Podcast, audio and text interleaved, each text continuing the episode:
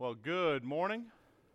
If you'll notice by the slide up at the on the screens, we are, are one of our theme Sundays. Uh, each first Sunday of the month, I will have a sermon related to our year's theme, which is becoming one. And so uh, this Sunday, we're going to be starting in the book of Philippians and go through this book as we go throughout our theme sermons this year. But again, we want to focus on this idea of becoming one. What better way to become one than after this, everybody eat together? Because you really get to know people when you eat together. Uh, and so we would love for you to stay. Uh, we l- encourage everyone. There's plenty of food back there, trust me.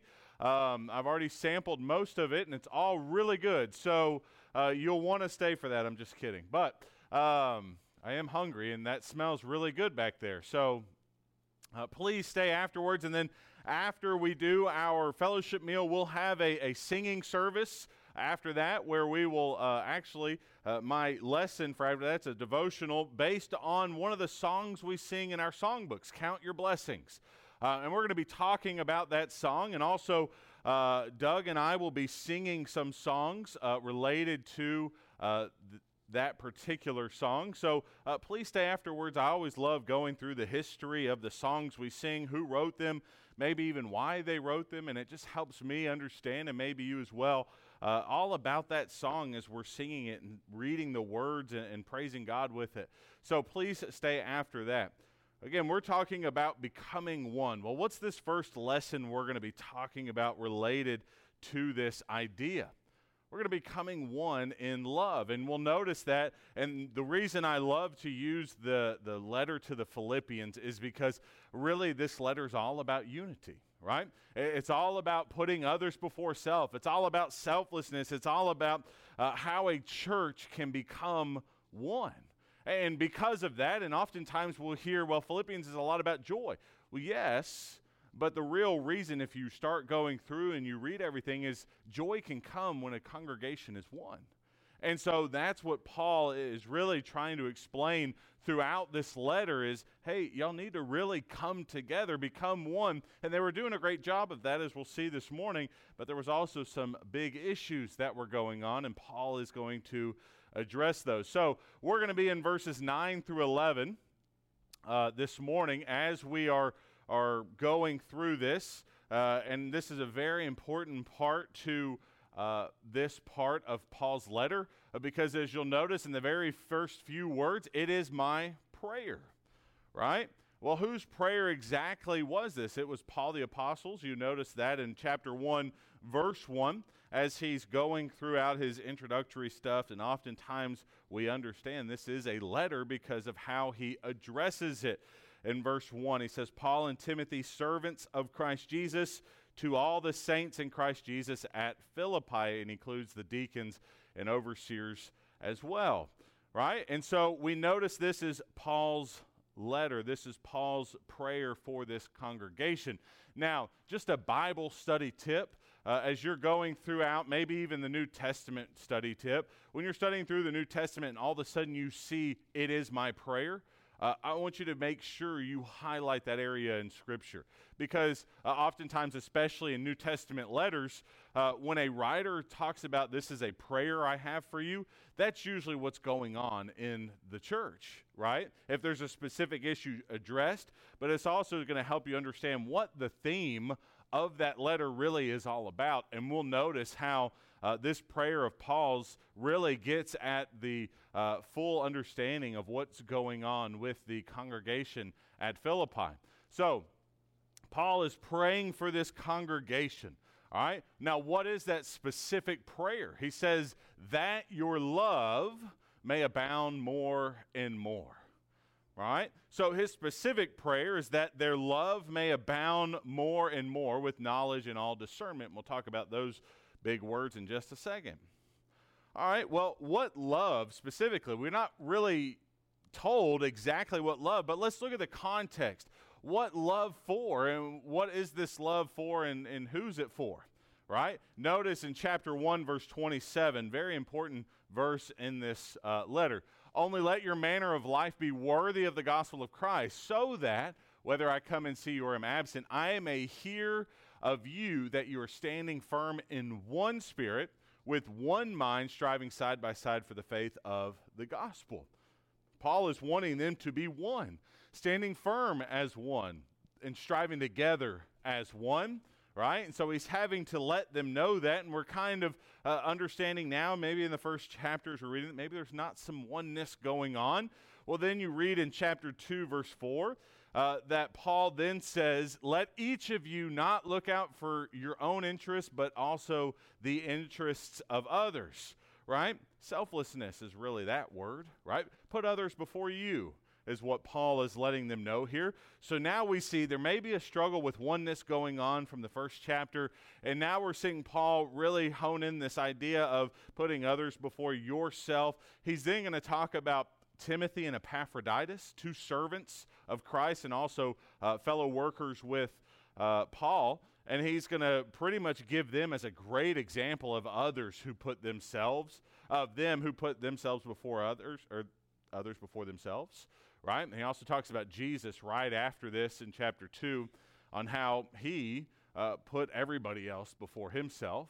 And so we have this idea, and then at the chapter 4, verse 2, we're really understanding why Paul is writing this letter. Notice chapter 4, verse 1. Therefore, my brothers, whom I love and long for, my joy and crown, stand firm thus in the Lord, my beloved. Verse 2, very important verse. And if you want to uh, highlight in your Bibles, this is the purpose of Paul's writing the letter to the Philippians, because it is, right? Notice he uses the same verb twice I entreat, or I urge, or I beseech, some of your translations will say. He uh, entreats Euodia and he entreats Syntyche, two women uh, that were in this congregation, right? This is the strongest form of petition verb that a, a writer in the New Testament can use, right? I really, really, really strongly want you to do this, right? Euodia and Syntyche, both of y'all. And what is he wanting them to do? To agree in the Lord. Now, if you go throughout uh, the book of Philippians, you'll notice that's the idea of having one mind, right? Be one with each other. So, what's going on with these two women? I don't know, but from the context, I can understand they weren't agreeing, and what was it doing to the congregation?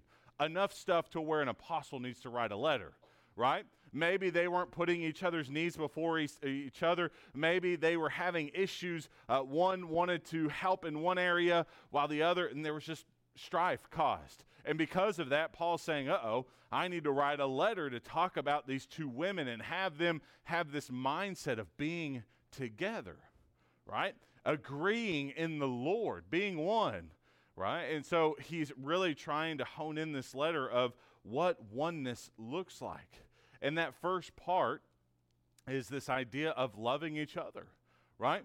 It is my prayer that you love each other right? That your love for each other may abound more and more. Now, notice also, abound more and more also clues us into there was already a lot of love there.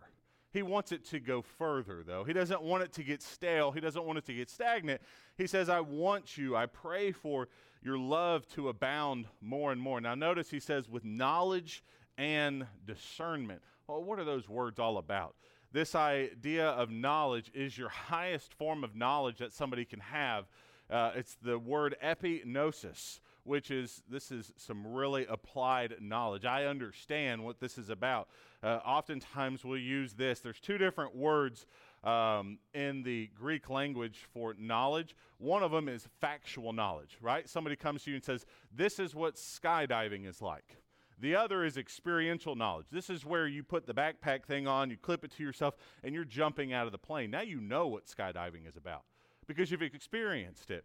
And this is what he is saying. I want you to have this knowledge, right? Uh, this is how your love is going to abound more and more, is with this knowledge, right? And this, this is a quotation from uh, one commentator that said the first aspect of love, therefore, is a complete knowledge. Part of the completeness is its ability to apply what is known.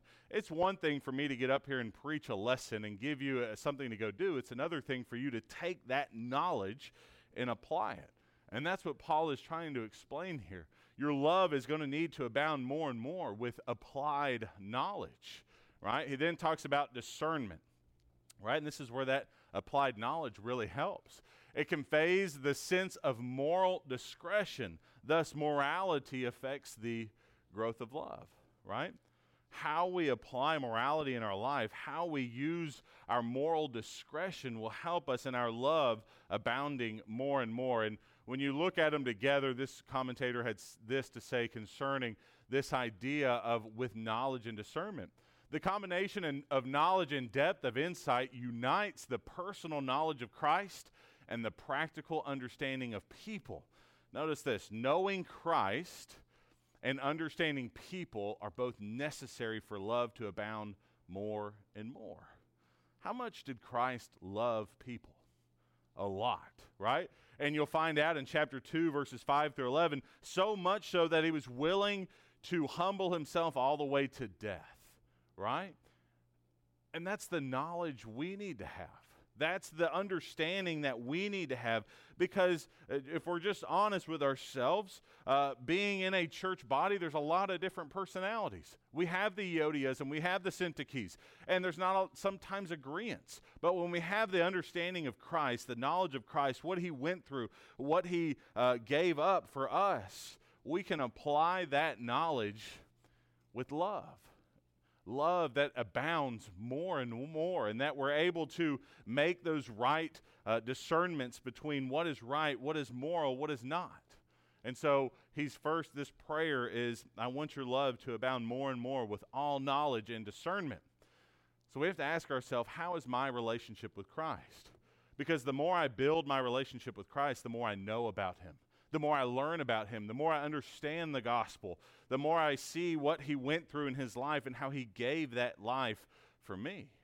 And that will help translate into how I treat others, how I treat others in the church, right? Because if I know God, Christ, gave his life for my wife, gave his life for everybody in this room, shouldn't I treat you the same way he treats you? Right? And that's where this love can abound more and more. It's because now I see you as Christ sees you, but that comes with my relationship with Christ. Because if I don't have a good relationship with Christ, guess what? I'm not going to have a good relationship with anybody. I'm definitely not going to see you as he saw you.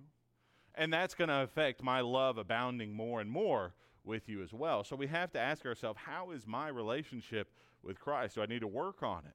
Do I need to increase it? Do I need to understand him more? Do I need to understand what he did for me more? Go on, you see this phrase, so that, right? This is a purpose statement. So you've got your prayer, and now you've got the purpose to Paul's prayer. So that you may approve what is excellent. The idea of excellent there is to judge rightly right? Make good decisions. Should I do this or should I not? Is this going to help me show my love for the congregation or my brothers and sisters, or is it not? Is this going to hurt my relationships with others, or is it not? Is this morally correct, or is it not? That's why he's praying for this.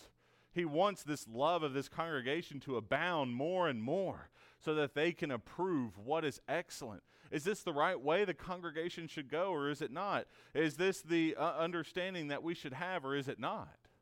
And so he's praying this prayer for them. And notice what he says after this and so be pure and blameless for the day of Christ. So we have Paul's prayer that their love abound more and more with knowledge and all discernment. We have his purpose to this prayer, which is he wants them to be able to judge what is right right? He wants them to approve what is excellent. Why, Paul? Well, what's the end product that you want? That they're pure and blameless for the day of Christ. Hey, he wants them to be these pure and blameless souls before the day of Christ. Isn't that amazing to think about though? If you if your love's not abounding more and more, maybe your purity and your blamelessness is not going to be right for the day of Christ you see, we can have purity. And you start to think to yourself, how does that come into effect? Well, think about what was probably going through Euodia and Syntyche's mind. Now, this is total speculation, but do you think one of those women went home and said, Man, I can't stand Euodia. She makes me so angry. She wants her way to happen. Ooh, I'm going to get her one day. And then she shows up to church on Sunday. Oh, Euodia, how's it going? Look, great pie back there, by the way. Really looks good. And then goes home again. She's on the drive home and she's like, I still can't stand her. She is so annoying. I have no idea why I talked to her today, but I did. You see, that builds. Is that love? No. Is that a love abounding more and more? Is Syntyche going to be pure and blameless for the day of Christ? I don't think so. Maybe Jesus comes and says, Syntyche, what in the world was going on? Why were you feeling that way? Because everyone said her pie was better than mine. And that caused anger. And that filled my heart with division and dissension and all these different things, not with purity and being blameless. You see, that's why love abounding more and more in our hearts is so important.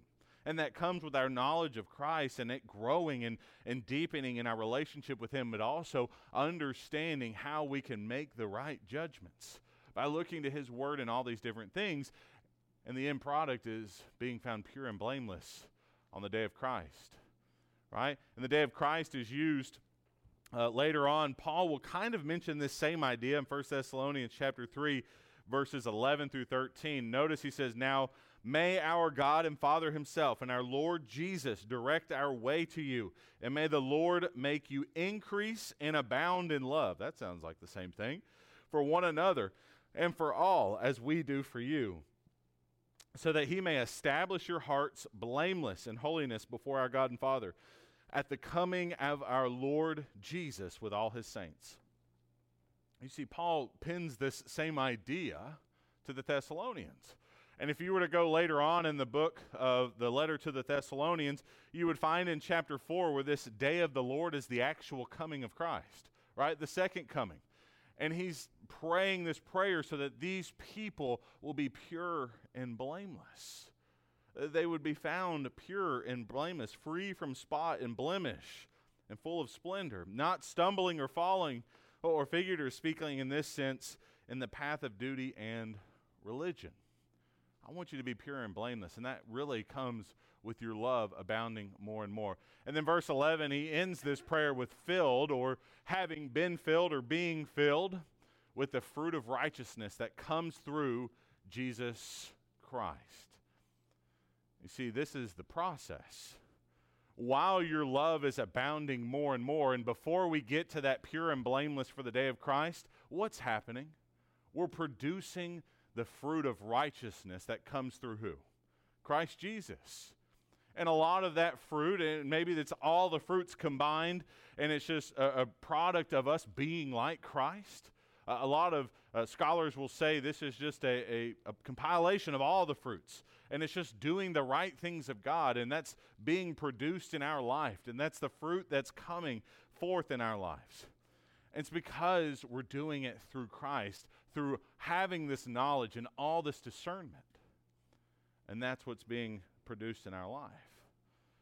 You start thinking to yourself, what fruit are you producing? Is it a good fruit or is it bad fruit? Because for me, I, am a guy who loves bananas and strawberries, right? I love the occasional apple as well. Am I producing good fruit in my life, right? Or am I producing bad fruit? Sometimes people say tomatoes are a fruit right? That is a gross fruit. I'm just going to be honest. For all you tomato lovers out there, throw them out, right? Heather could have tomatoes sitting there rotting on our dining, uh, in our kitchen on the counter. And guess what I'm going to do? I'm going to go out on the back porch and just chunk them down there. I don't care because I don't like that. But am I producing that in my life? A fruit that people can't stand, a fruit that Christ can't stand. Or am I producing that really sought after fruit? right? A fruit that Christ really loves to see in my life. Am I pure and am I blameless? Am I going to be found like that on the day of Christ? Well, that can happen if my love will abound more and more with knowledge and all discernment. If I will deepen my relationship with Christ, I'll be able to deepen my relationship with those around me as well. And I can encourage those. And notice how he ends his prayer to the glory and praise of God. I love how Paul ends his prayer here, right? To the to the glory and praise of God. What does that show you about Paul? What's he expecting God to do? Answer that prayer. How do we end our prayers? In Jesus Christ, amen. Yeah. We often say that, or, or we say something along those lines. Are we sure God's going to answer all of our prayers? I'm asking you personally. Do you really think God's going to answer your prayers? Because by when I see Paul ans- ending his prayers, it sounds like, man, God's already done this. He's got this. I'm totally relying upon Him. I trust Him 100% to answer this. Do we have that same trust? Do we understand God's going to answer our prayers? So, what you'll find out, and if I can put it in simpler terms, I know there was a lot of markings up there. We first have the prayer love abound more and more with all knowledge and discernment. We have our purpose. Why did you pray this prayer, Paul? So that you may approve the things that are excellent. Great reason to pray. Then we have our process. What, Matt? You just jumped all the way down to verse 11. I'll show you why in just a second.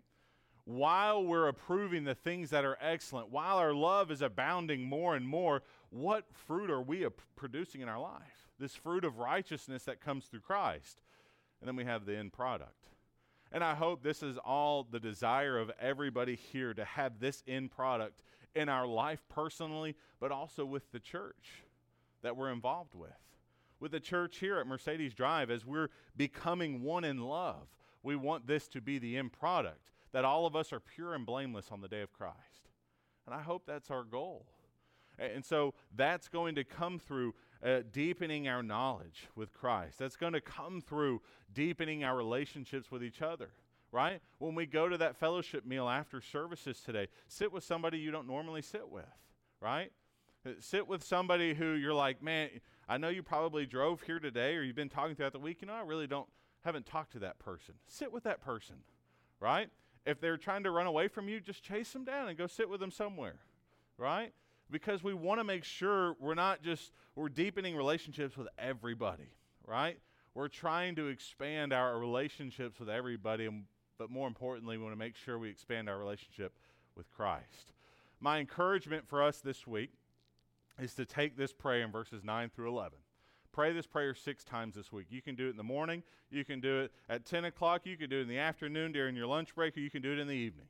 Pray this prayer six times. That's once a day. But change the words from you and yours, where Paul's talking to this congregation, and change it to we and our. Right? Make it personal when we're praying for this prayer about this congregation here, that'd be so awesome to have 70 something people in here praying about the love in this congregation abounding more and more. Imagine what God can do with that, right? So please, please, please try it. And I want to encourage you to take this prayer and pray it six times this week. You may be here this morning and you find yourself in need of prayers. Uh, maybe it has nothing to do with your love abounding more and more for the congregation here or Christ, but you find yourself discouraged in your life. Maybe it's a trial that's going on and you would like to ask prayers of this congregation. We'd love to pray with you this morning. We'd love to encourage you. Or maybe you're here this morning and you're ready to recommit your life to Christ.